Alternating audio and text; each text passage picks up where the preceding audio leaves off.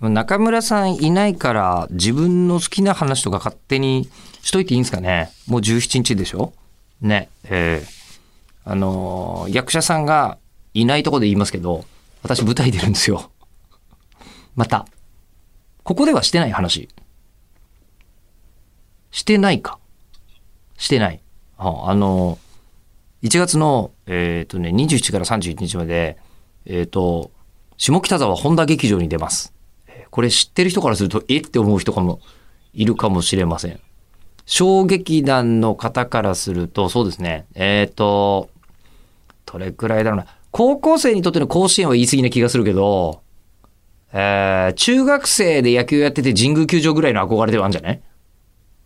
うん。って気がする。うん。というとこではあるんですよ、本当に。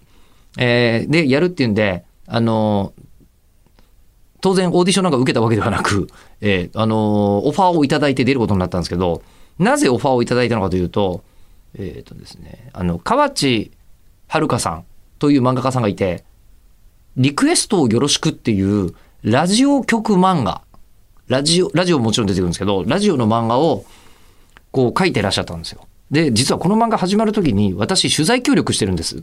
うん。で、勝先生がめっちゃラジオ聞いててくれて、で、その時に、あの、こういった編集さんと僕は知り合いで、で、じゃあちょっと取材先をと、あ、いいっすよ、っつって、日本放送取材してもらって、で、日本放送の写真とかいっぱい撮ってもらってるから、めちゃめちゃうちのスタジオが絵になって出てくるっていうんですね。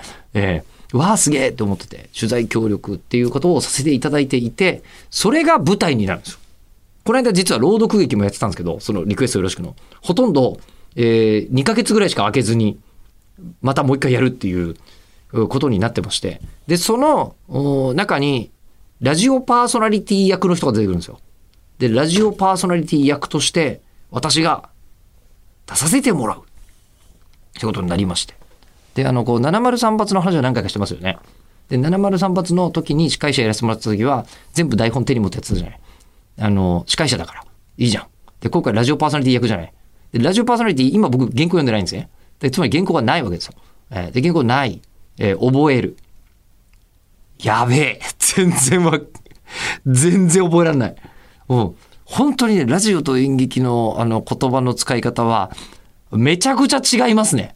ええ。だってさ、あの、これ僕今喋ってるじゃないですか。で、好き勝手喋ってる。中村さんが言うと好き勝手喋ってるじゃないですか。で、あれ好き勝手喋ってるから先のこと何も覚えてないし考えてない。これね、あのー自分がどのタイミングで喋り出すかということのために、他の人が何喋るかも覚えておかなきゃいけないのよ。もう盲点。全然無理。えーということで、1月の27日から31日やってますんで、あの、助けると思ってちょっと検索してみてください。